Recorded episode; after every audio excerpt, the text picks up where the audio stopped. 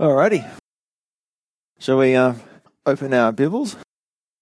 So this morning we're going to hopefully finish off Daniel, uh, finish off the last part of chapter 12. But before we jump into where we got to last week, I just thought we'd do an overview before we finish off.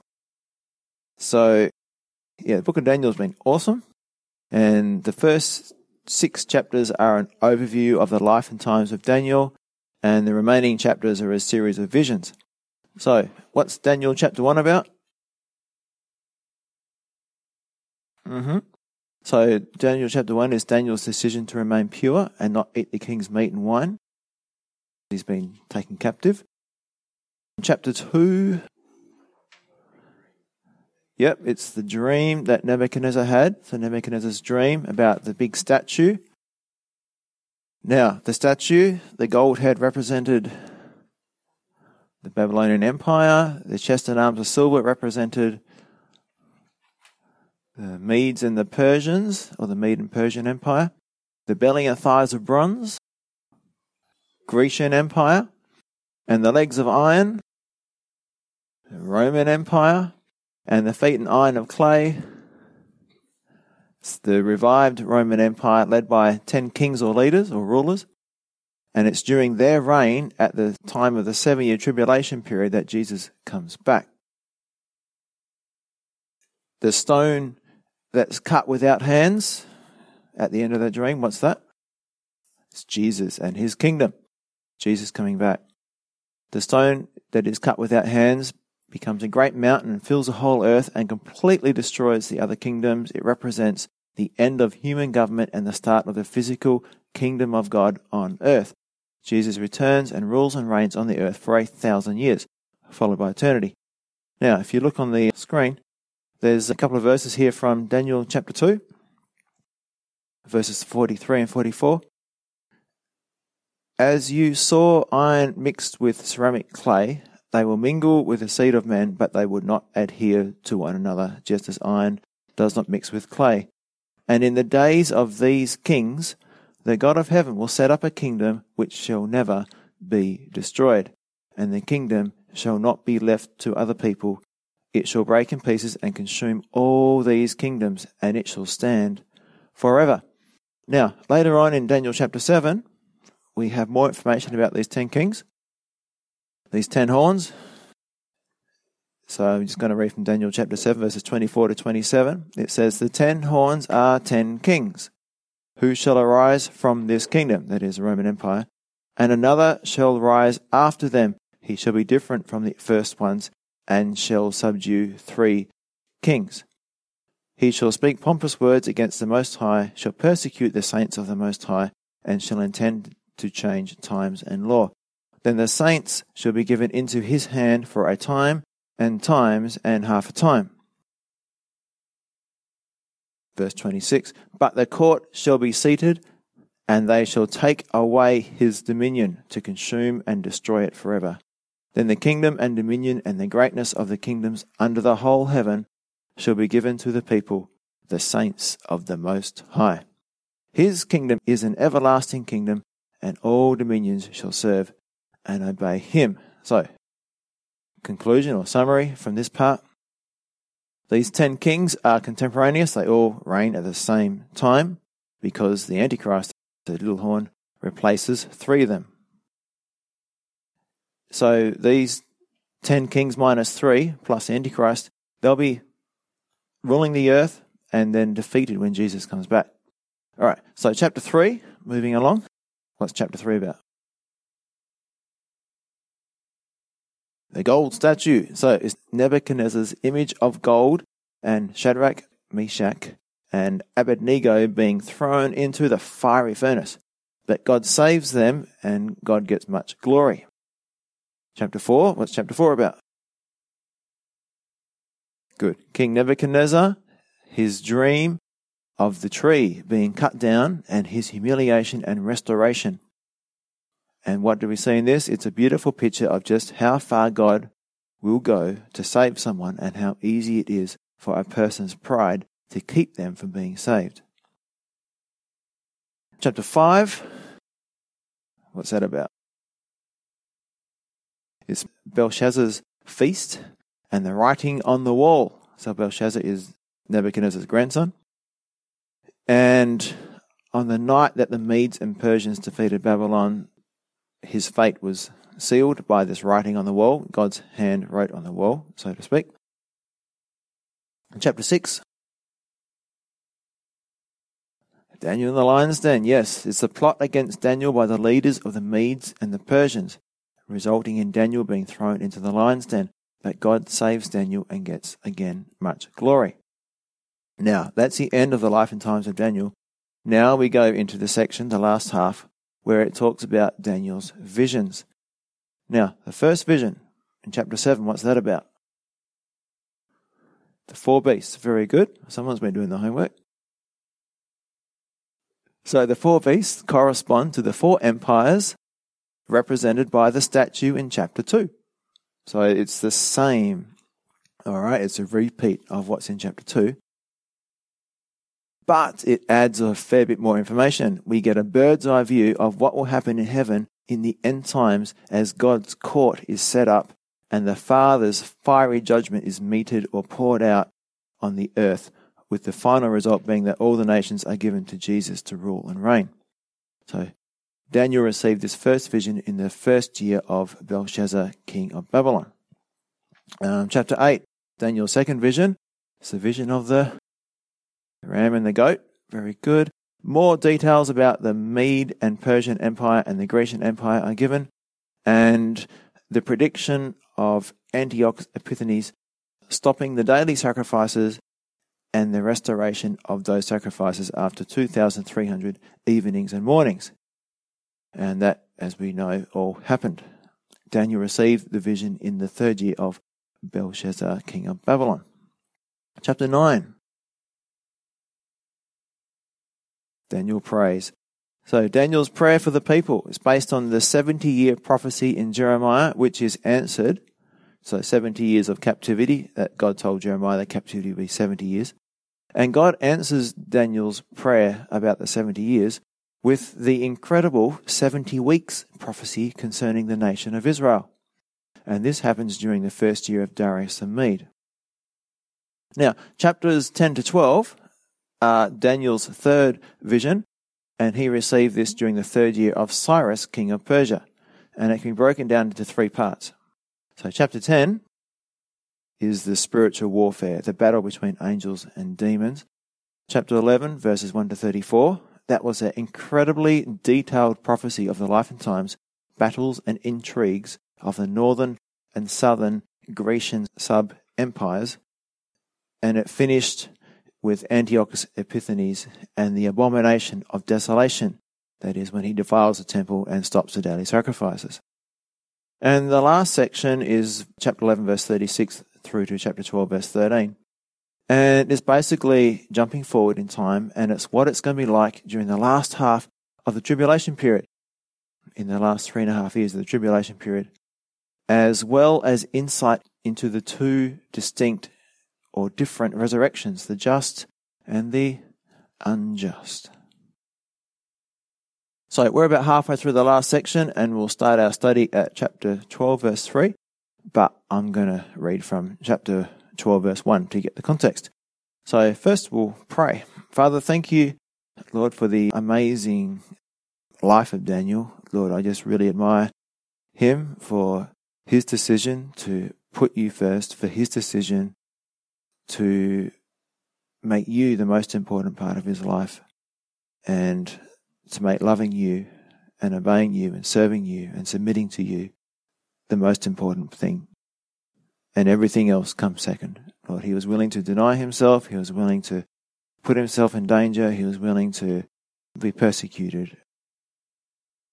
All just to maintain, all just to experience his love relationship with you. So help us, Lord, as we go through this to see that that's your will for us too. We pray this in Jesus' name. So, Daniel chapter 12. At that time, Michael shall stand up, the great prince who stands watch over the sons of your people, and there shall be a time of trouble, such as never was since there was a nation, even to that time. And at that time, your people, the Israelites, the Jews, shall be delivered, every one who is found written in the book. And many of those who sleep in the dust of the earth shall awake, some to everlasting life, some to shame and everlasting contempt. Those who are wise shall shine like the brightness of the firmament, and those who turn many to righteousness like the stars for ever and ever. Verse 4 But you, Daniel, shut up the words and seal the book until the time of the end. Many shall run to and fro, and knowledge shall increase. Then I, Daniel, looked, and there stood two others, one on this river bank, and the other on that river bank. And one said to the man clothed in linen, who was above the waters of the river, How long shall the fulfillment of these wonders be? Then I heard the man clothed in linen, who was above the waters of the river, when he held up his right hand and his left hand to heaven, and swore by him who lives forever, that it shall be for a time, times, and half a time. That's three and a half years. When the power of the holy people has been completely shattered, all these things shall be finished. Although I heard, I did not understand. Then I said, My Lord, what shall be the end of these things? And he said, Go your way, Daniel, for the words are closed up and sealed till the time of the end. Many shall be purified, made white, and refined. But the wicked shall do wickedly, and none of the wicked shall understand. But the wise shall understand. And from the time that the daily sacrifice is taken away, and the abomination of desolation is set up, there shall be one thousand two hundred and ninety days. Blessed is he who waits and comes to the one thousand three hundred and thirty five days. But you, go your way till the end, for you shall rest, and will arise to your inheritance at the end of the days. So that's Daniel chapter 12. So let's go to verse 3. Those who are wise shall shine like the brightness of the firmament, and those who turn many to righteousness like the stars forever and ever. So, those who live in God's wisdom will shine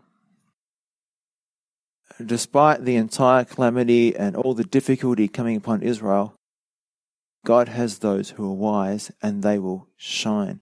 Now, we're going through a calamity, we're going through difficult times, but if we are wise, we will shine, and our wisdom comes from the Lord. And those who turn many to righteousness like the stars.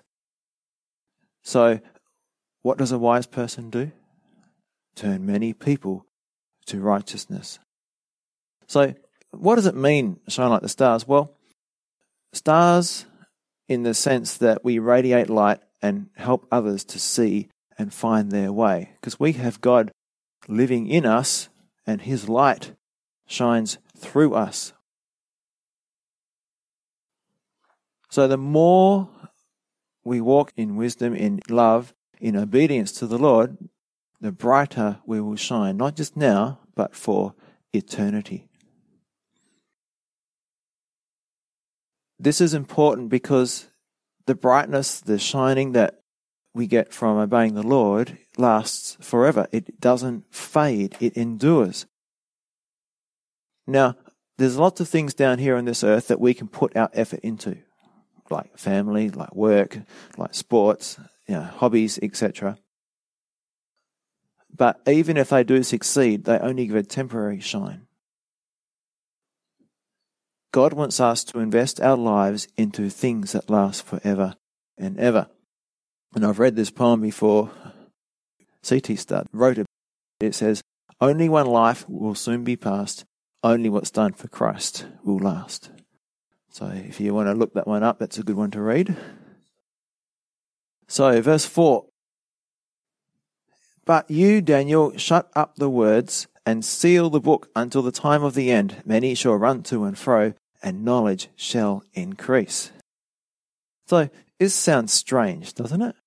He's been given a revelation and he's told to shut up the words and seal the book. So to shut up something implies that the words should be kept safely until the time when they're needed. It's like putting something in the freezer so it stays there for a few months until you need it again. And seal the book has a double sense of authenticating the message and preserving it. So sealed, it's finished, it's complete. Now it says until the time of the end. Now, Daniel's prophecy had some value for his own day, but there would come a day, the time of the end, when his prophecy would be more relevant or more important. And that's why the angel gives the instructions shut up the words and seal the book until the time of the end. And we'll come back to that idea. Verse 4 also, many shall run to and fro, and knowledge shall increase. So, a lot of people say, oh, that's fulfilled. Guess what? People are running to and fro, and knowledge has increased. Well, that's true. But there's another way of looking at this phrase. In context, it could be talking about prophecy. It could be talking about people trying to understand prophecy. I'm not saying either one is true, they both could be true.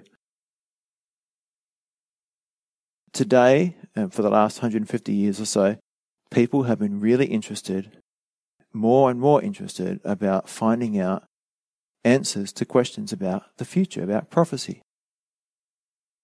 So, whether or not physical wandering and travel is involved, the implication is that attempts to understand the truth will require considerable effort, so people will be searching for answers. So, shut up the words and seal the book in verse 4. Now, Daniel has revealed enough to us so the book really can be sealed. Like as I said, it's complete. From Daniel 11:36 to Daniel 12:3, what we have is a world ruler completely opposed to God, a world religion based on the abomination of desolation, a world war which defeats the ruler, a time of great tribulation for Israel lasting three and a half years. We have deliverance for the people of God after the tribulation. We have resurrection and judgment, and we have the reward of the righteous. So this section of scripture is just jam packed with a lot of really important things. Now, in verse 5, a very important question. Then I, Daniel, looked, and there stood two others, one on this river bank and the other on that river bank. And one said to the man clothed in linen, who was above the waters of the river, How long shall the fulfillment of these wonders be? Then I heard the man clothed in linen, who was above the waters of the river, when he held up his right hand and his left hand to heaven, and swore by him who lives forever, that it shall be for a time, times, and half a time. Again, three and a half years. And when the power of the holy people, Israel, the Jews, has been completely shattered, all these things shall be finished. So, we have two angels, one on the riverbank, one on that riverbank, and there's an angel like standing on the water. And these angels are talking to each other. Now, they already know what's going on. Why are they talking to each other? So Daniel can hear and so Daniel can understand. It's for Daniel's and our benefit that they're talking. In verse 7, he held up his right hand and his left hand to heaven and swore by him who lives forever. So this angel is taking an oath that the time of trouble would last three and a half years, a time, times, and half a time. Now, what's important in this phrase, a time, times, and half a time? Well, as we're going through Daniel, it talks about this a few times, and it also talks about it in Revelation. So let's just take a step back and have a look at all the times this is mentioned and why it points us to the tribulation period. Most of the time, it points us to the last half of the tribulation period. So, Daniel chapter 7, verse 25 described this time times half a time as a period that the saints are given into Antichrist's hands. Daniel 9:27 described it as a period between the breaking of Antichrist's covenant with Israel, the erection of the abomination of desolation, and the establishment of Jesus' kingdom. Daniel 12:7 describes it as the duration of the time of trouble for Israel. Now moving into Revelation, this is how it all links up. Revelation 11:2 described as a time or as a period that the holy city will be trodden underfoot by the Gentiles. Revelation 11:3 described as a period of ministry for the two witnesses, most likely the first half of the 7 years. Revelation 12:6 and 12:14 described it as a period that Israel is preserved by God in the wilderness. And Revelation 13:5 described it as the duration of Antichrist's authority to rule, persecute, and blaspheme. So you put all those together, and it's pretty clear that we are talking about Daniel's 70th week, especially the last half. So the next phrase there in verse 7 it says, When the power of the holy people has been completely shattered, all these things shall be finished. Now, in Zechariah, it gives us more details, but I'm not going to go there now for lack of time.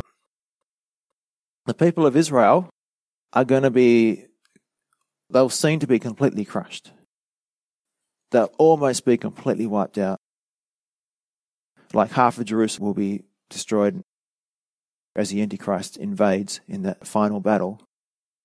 But just at that point, Messiah will return. Jesus will return and he will rescue them.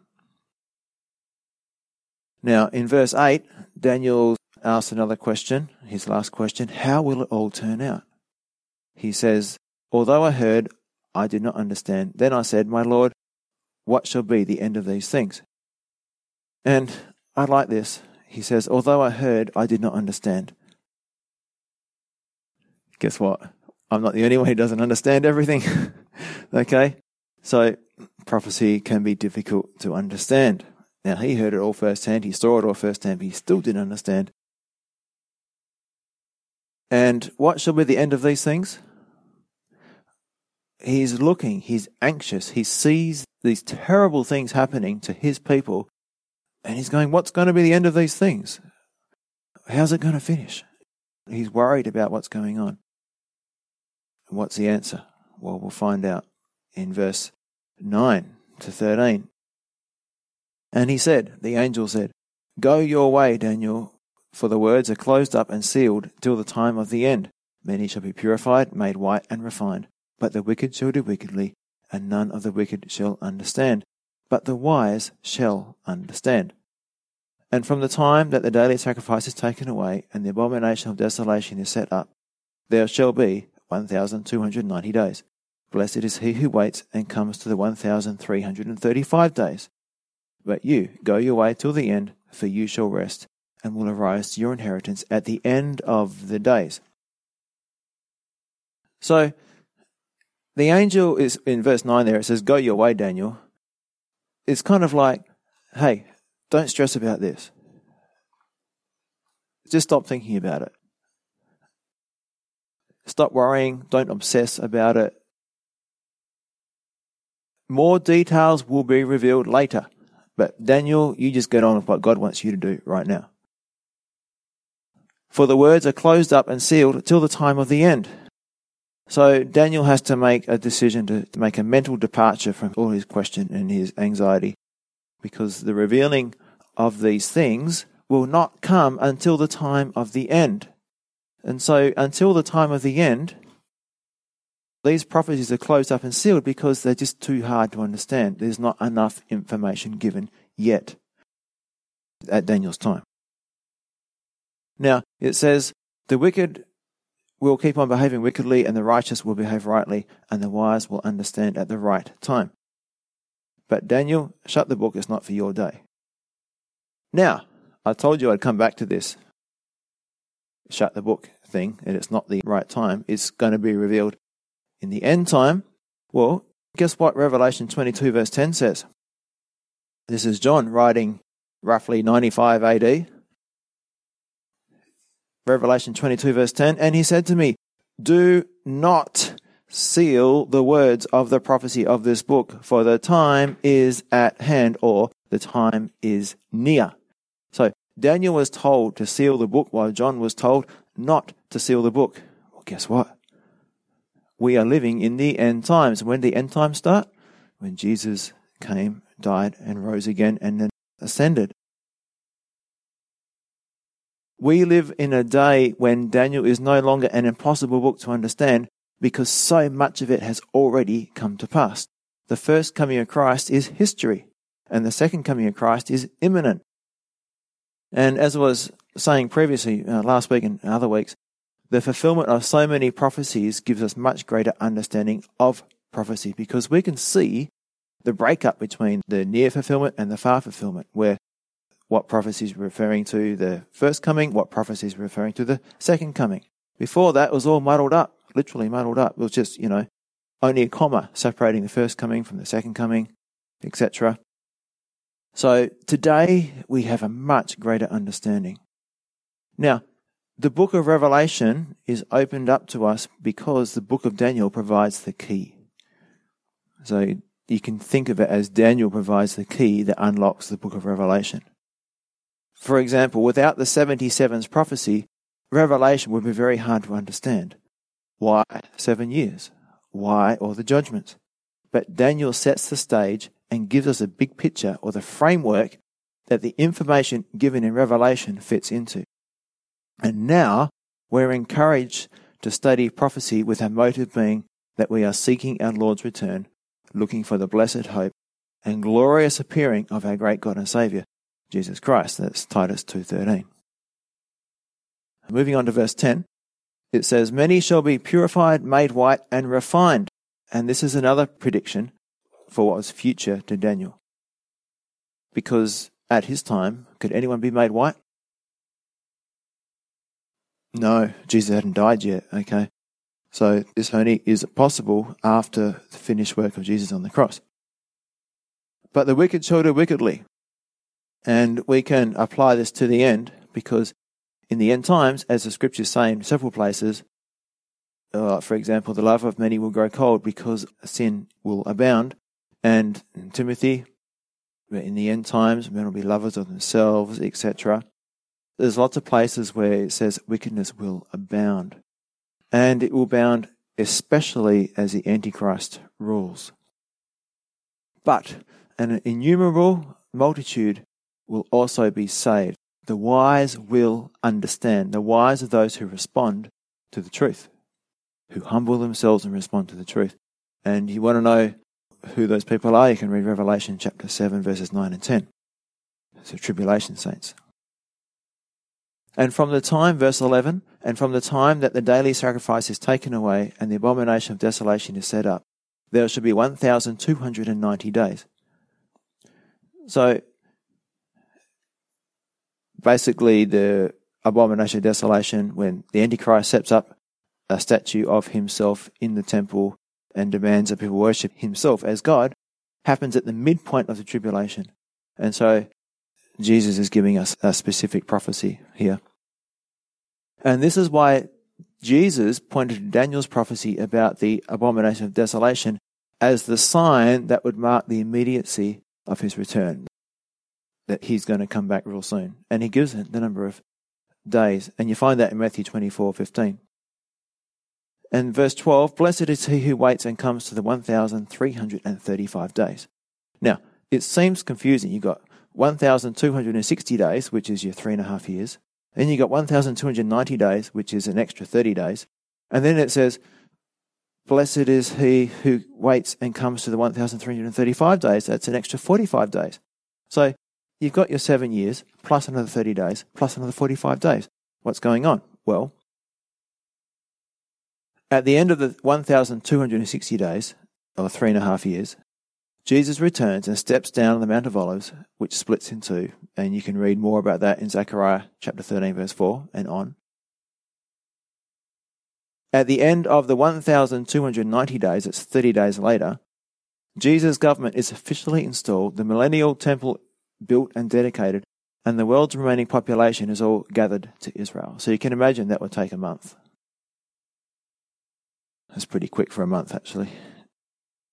And at the end of the 1,335 days, that's another 45 days' time, the nations are judged. Now, why do I say that? Because blessed is he who comes to the end of the 1,335 days. So it's 45 days later. And I believe that this is talking about the sheep and goat judgment. So I'm just going to read that passage from Matthew. Matthew 25, 31 to 46. When the Son of Man comes in his glory, and all the holy angels with him. Then he will sit on the throne of his glory. So this is Jesus when he comes back. All the nations will be gathered before him. As I said before, all the nations need to come to Israel. And he will separate them one from another, as a shepherd divides his sheep from the goats. And he will set the sheep on his right hand, but the goats on the left. Then the king will say to those on his right hand, Come, you blessed of my father, inherit the kingdom prepared for you from the foundation of the world. In other words, those people will go on into the millennial reign in their physical bodies. For I was hungry and you gave me food. I was thirsty and you gave me drink. I was a stranger and you took me in. I was naked and you clothed me. I was sick and you visited me. I was in prison and you came to me. Now, in the context of this, is talking about how people treated the people of Israel. The next part. Then the righteous will answer him, saying, Lord, when did we see you hungry and feed you, or thirsty and give you a drink? When did we see you a stranger and take you in, or naked and clothe you? Or when did we see you sick in prison and come to you? And the king will answer and say to them, Assuredly, I say to you, inasmuch as you did it to the least of these, my brethren, you did it to me. My brethren. When you did it to the my brethren, you did it to me. Again, as I'm saying, it's pointing to how people treated the Israelites, the Jews, in those last three or those last seven years even. Then he will also say to those on the left hand, this is the goats, Depart from me, you cursed, into the everlasting fire prepared for the devil and his angels. Notice, prepared for the devil and his angels. You only go there if you choose not to go to heaven, choose not to accept God's gift of forgiveness. 42. For I was hungry and you gave me no food. I was thirsty and you gave me no drink. I was a stranger, and you did not take me in, naked, and you did not clothe me, sick, and in prison, and you did not visit me. Then they also will answer him, saying, Lord, when did we see you hungry, or thirsty, or a stranger, or naked, or sick in prison, and did not minister to you, or serve you? Then he will answer them, saying, Assuredly, I say to you, inasmuch as you did not do it to the least of these, you did not do it to me and these will go away into everlasting punishment, but the righteous into eternal life. So, think back to the Holocaust. Think back to people like Corrie Ten Boom. These people had to make a life or death choice. Do I help the Jews? Or do I go along with the Antichrist? In that case, it was the Holocaust of the Germans, but that's kind of what it's going to be like. Imagine it being like in that seven year tribulation period, especially in the last three and a half years when the Antichrist turns against the Jews. It's going to be kind of like living in Germany during the time of the Holocaust. You got to make a choice. You got to choose a side. So it seems that through this 45 day period, from the 1,290 days to the 1,335 days, there is a time of judgment for those who have lived through and survived the tribulation period. They've all been gathered to Israel. Now, those who put their faith in God, and that's evidenced by the way they treat the Jews, the people of Israel, they're going to live on into the thousand year millennial reign of Jesus, while the unbelievers, especially those who took the mark of the beast in the second half of the tribulation period, they're going to be cast into hell to await their final judgment at the great white throne judgment, which will take place at the end of the thousand year millennial reign of Jesus Christ. Verse 13, the last verse there. But you, go your way till the end, for you shall rest, and you will arise to your inheritance at the end of the days. So, what can we get from this verse 13? Every man has his way to go. Every person has a plan for them. What does Ephesians say? Chapter 2? Created for good works that God prepared beforehand for us to walk in that every man has an end. We all have an end point to our lives. Now, it says, For you shall rest. There's a rest provided for the people of God. And there's also an inheritance provided for the people of God. It says, You will arise to your inheritance. So we are all going to arise to our inheritance. We're going to receive our reward. It's interesting that it says here at the end of the days. So this seems to indicate that the Old Testament saints will not resurrect until the end of the seven year tribulation period. It says, and will arise or resurrect to your inheritance at the end of the days. So, at the end of the seven years, the Old Testament saints will resurrect as well, and they'll be dwelling with the church in the thousand year rule and reign of Jesus Christ. Why do I think that? Well, it says it there, but also because it fits the Jewish marriage feast scenario you can read about in John 14 1 to 4, where the bride is taken into seclusion for seven days and then she's revealed. Okay, that's a really short version of that. And so we're going to be in heaven for seven years instead of seven days. And then we're going to be revealed. And the first thing that'll happen in that time is the wedding feast. So I just want to finish the book of Daniel by focusing on Daniel chapter 12, verse 3. It says, Those who are wise shall shine like the brightness of the firmament, and those who turn many to righteousness like the stars forever and ever. So today we have Oscar winners and Brownlow medal winners, but we're talking about soul winners. And an angel has come and told Daniel that he who desires to shine as the stars forever and ever will commit himself to winning souls, to sharing the truth of the gospel with others. Now, do you find that elsewhere in the New Testament? I think you do. It's 1 Corinthians 15 40 to 42. There are also bodies in the heavens and bodies on the earth. The glory of the heavenly bodies is different to the glory of the earthly bodies. The sun has one kind of glory, while the moon and stars each have another kind. And even the stars differ from each other in their glory. It is the same way with the resurrection of the dead. So in 1 Corinthians 15, there's a lot about the resurrection body. That's where we find a lot about what the resurrection body is going to be like. So, inspired by the Holy Spirit, Paul talks about the bodies we're going to be given in eternity. We're going to be, have bodies designed for heaven. But Paul points out that the glory of one star differs from another star. So, how much we're going to shine is going to differ from one person to another. So, if you know Jesus as your Savior, you're definitely going to heaven. But when we get to heaven, the Bible says that crowns will be given to us for the service that we have rendered to the Lord here on earth. Now, some people might say, I have no desire to walk around with a crown on my head in heaven, so what's the big deal? Well, the big deal is that these crowns are going to be laid at the feet of Jesus. Are you going to have something to give to him to show your appreciation for what he's done for you? That should be our motivation. We want to have something to give to him for what he's done for us, to show our appreciation for all he has done for us when we see him face to face. But it's more than that, even. The crowns will determine what kind of star we are in heaven or how bright we're going to shine. Paul is saying that there will be different intensities. And some people might say, well, I don't really care how bright I shine in heaven as long as I'm there. Fair enough. Think of it this way. We had little girls a long time ago. Right, they're growing up. But there was a time when being in the kitchen was very noisy because they would pull the pans out of the cupboard and they'd bang them and they'd had a great time with their pots and pans. And they'd giggle and they'd have the time of their lives. Yet, for me, I have no desire to sit on the floor and play with pots and pans.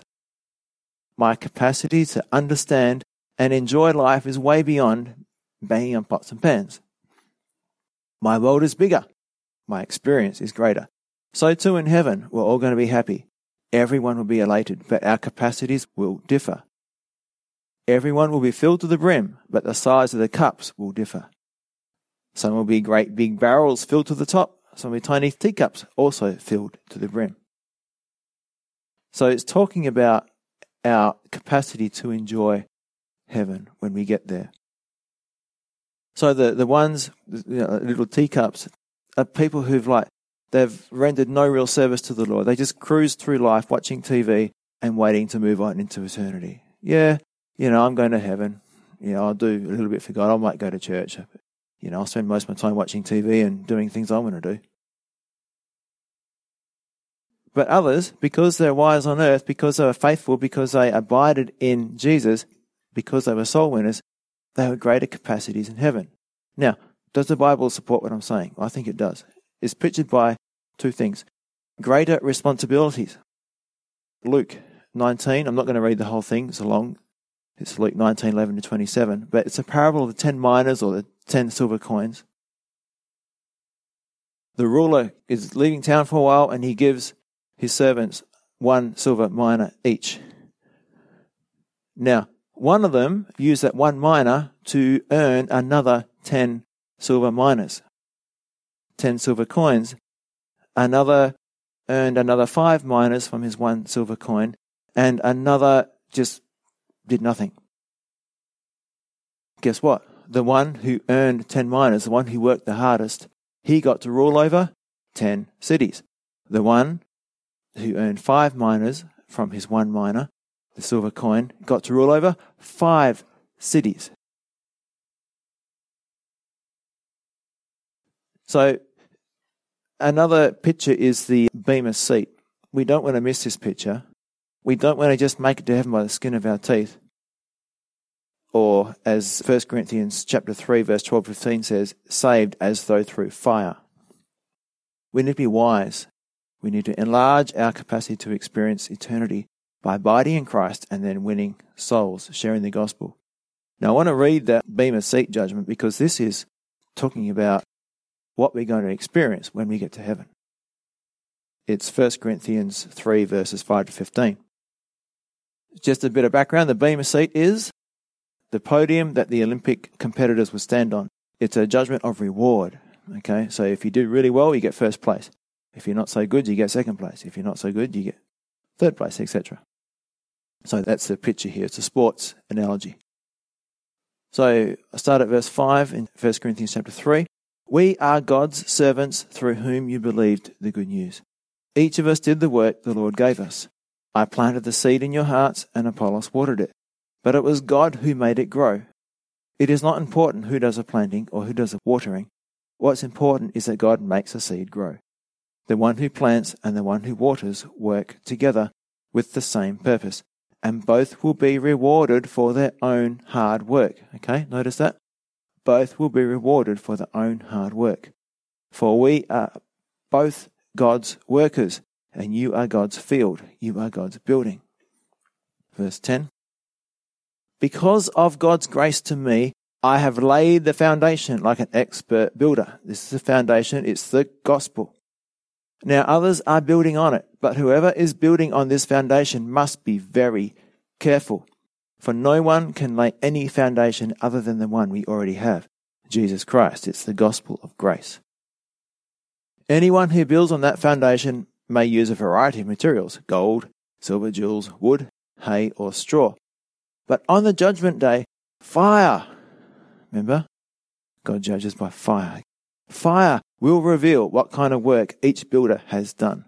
The fire will show if a person's work has any value. If the work survives, that builder will receive a reward. But if the work is burned up, the builder will suffer great loss.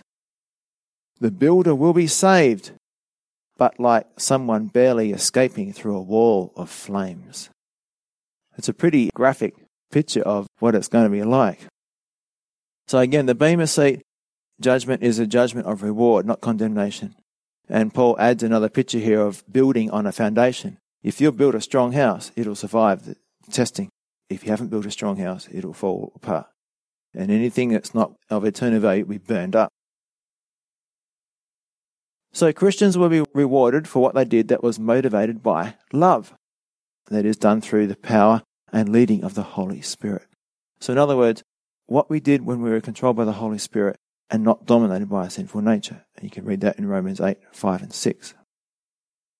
Now, the other thing I want you to notice here is that the work we are being rewarded for is primarily evangelism. The foundation referred to in 1 Corinthians 3.10 is the gospel of grace. So beware of the other false gospels out there, the legalism gospel, which tells people that are saved by what they do, by their own deeds or righteousness.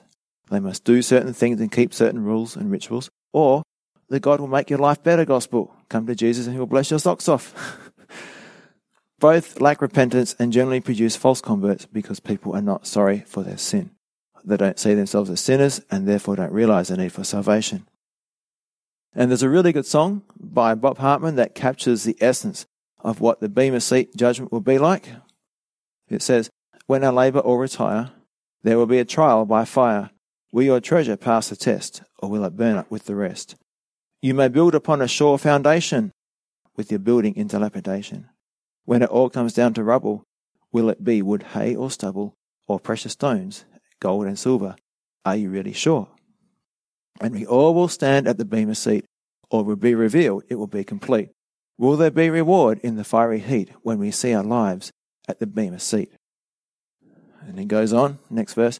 Every talent will be surely counted, every word will have to be accounted. Not a story will be left untold. We will stand and watch the truth unfold. Every score will be even, nothing to defend. And then the last verse every building will be shaken, every motive will be tried. He'll give reward to the faithful. Will you receive or be denied? So, we're going to stand there and our life will be on a big screen, and only the things that are done for God will last. Everything else was going to be burnt up. So, the gospel of grace. The gospel is the good news, and we have been given this awesome opportunity, this privilege of sharing the gospel with other people. The Bible is a love letter written to us describing how God, our Saviour, came to earth to live a perfect life and die in my place so that I don't have to, if I choose to accept His payment for my sins on my behalf. So we're talking about soul winning. How do you win souls? We share the gospel. What is the gospel? 1 John 1 9. If we confess our sins, He is faithful and just to forgive us our sins and to cleanse us from all unrighteousness. Another verse is 1 John 2 1 and 2. My dear children, I am writing this to you so that you will not sin. But if anyone does sin, we have an advocate who pleads our case before the Father. He is Jesus Christ, the one who is truly righteous. He himself is the sacrifice that atones for our sins, and not only our sins, but the sins of the whole world. So Jesus is the way to have our sins forgiven, which is a big problem. Now, my favourite verses, I think, in the whole Bible are these ones. It's 2 Corinthians 5 16 to 21. I'll start at verse 17. This means that anyone who belongs to Christ has become a new person. The old life is gone, a new life has begun. And all this is a gift from God who brought us back to himself through Christ. And God has given us this task of reconciling people to him. So just pause there. We're saved, we become a new person. What's the purpose of being a new person? Well, we've given this task of reconciling people back to Him. For God was in Christ, reconciling the world to Himself, no longer counting people's sins against them. And He gave us this wonderful message of reconciliation. So we are Christ's ambassadors. God is making His appeal through us. We speak for Christ when we plead, Come back to God. For God made Christ, who never sinned, to be the offering for our sin, or be sin for us, so that we could be made right with God through Christ. So, my sin has been forgiven. I'm living this new life, but what does this new life look like? Another one of my favorite verses Galatians 5 19 and 20. For when I tried to keep the law, it condemned me. So I died to the law. I stopped trying to meet all its requirements, so that I might live for God. My old self has been crucified with Christ. It is no longer I who live, but Christ lives in me. So I live in this earthly body by trusting in the Son of God who loved me and gave himself for me. So for me, as a teenager, I struggled. I tried to keep the law. I tried to do my best. I tried to keep all those requirements. And it condemned me because I couldn't do it. So, what did I do? by the grace of God, I was someone shared the truth about grace with me, and I stopped trying to meet all of its requirements, stopped trying to be good enough for God, stopped trying to do all the things I thought I should do as a good Christian, Stop trying to do all that so that I might live for God. So my old self has been crucified. The old life is gone. It's no longer I who live, but Christ lives in me. So I live in this earthly body by trusting in the Son of God who loved me and gave himself for me. So it's not me who does the living. It's not me who does the good works. It's not me who does the loving. It's Christ doing it all through me. I'm going to put this on the screen. In other words, being successful in the Christian life is not about trying harder to be good, but rather loving more. Why? Well, the more I love God, the more I will trust Him and therefore surrender to His will and allow Jesus to live His life through me.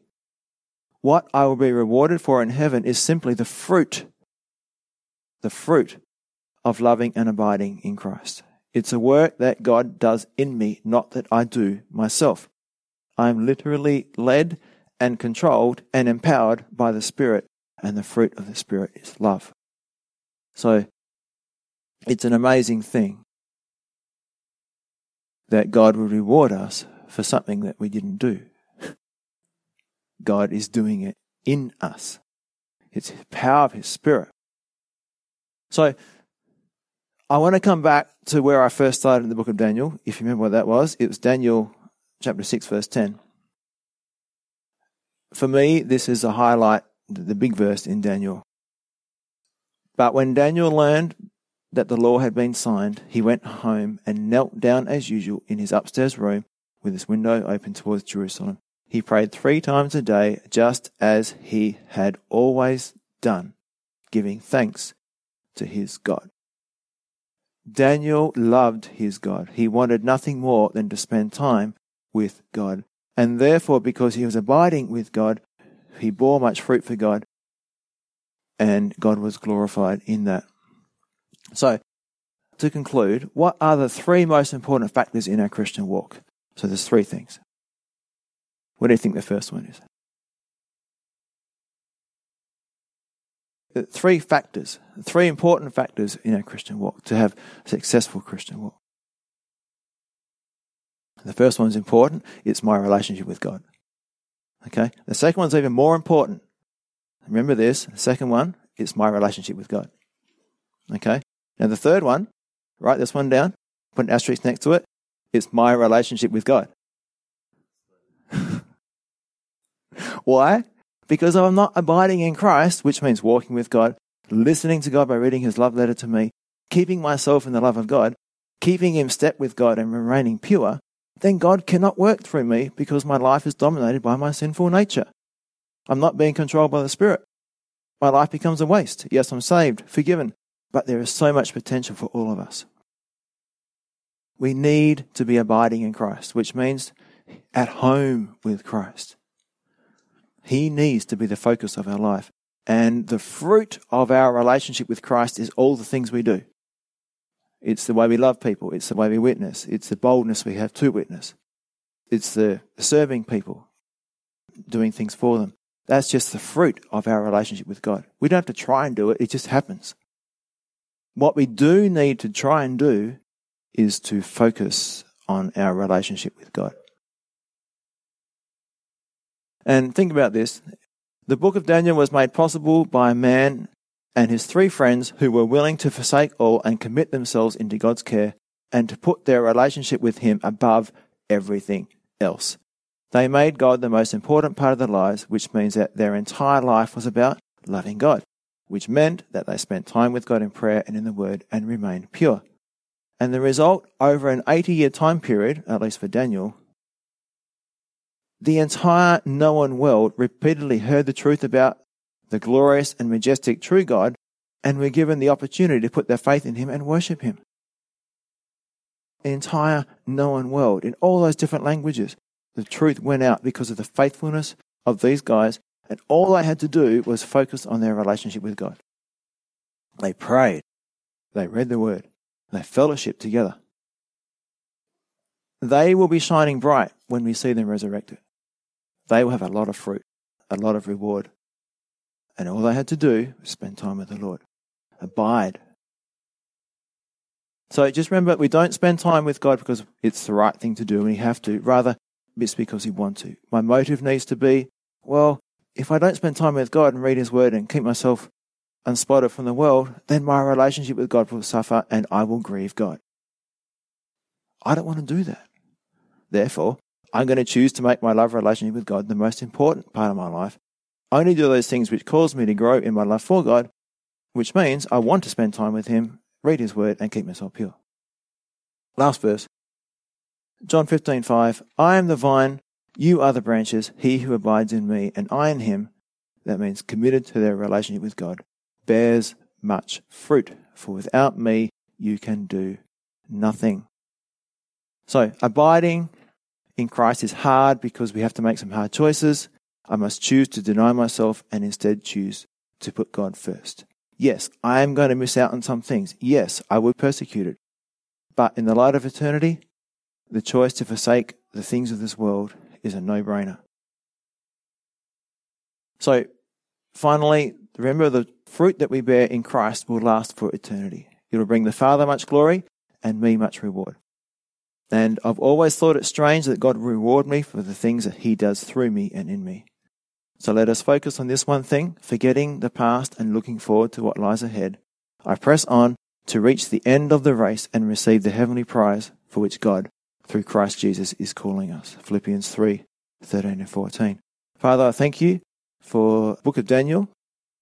Lord, I'm just really encouraged. I'm uh, uplifted. Um, Lord, Daniel is a, and her three friends there, they just, they loved you. They put you first. They spent time with you. They prioritized their lives so that you were first. Their relationship with you was first. And as a result, you were able to use them mightily Lord, I pray that the same can be true for us today and in the future. That, Lord, that in our lives we can make you the first priority. Lord, we can make you the desire of our hearts and we can experience a deep love relationship with you. We can abide in you and you in us. We can make our home with you and you make our home with us. We feel at home with you, be at home with you. Which means that we won't be at home in the world. We'll be strangers and sojourners in this world. So I just pray that you'll give us that strength, Father. Put those desires into us as you promised in Philippians 2. Because you work in us both to will and to do. Lord, don't let it be a self effort thing, but rather be a surrender thing, a dying to self. Help us to know the difference between doing the right thing for the right thing's sake and doing it for a relationship. So we just pray these things in Jesus' name. Amen.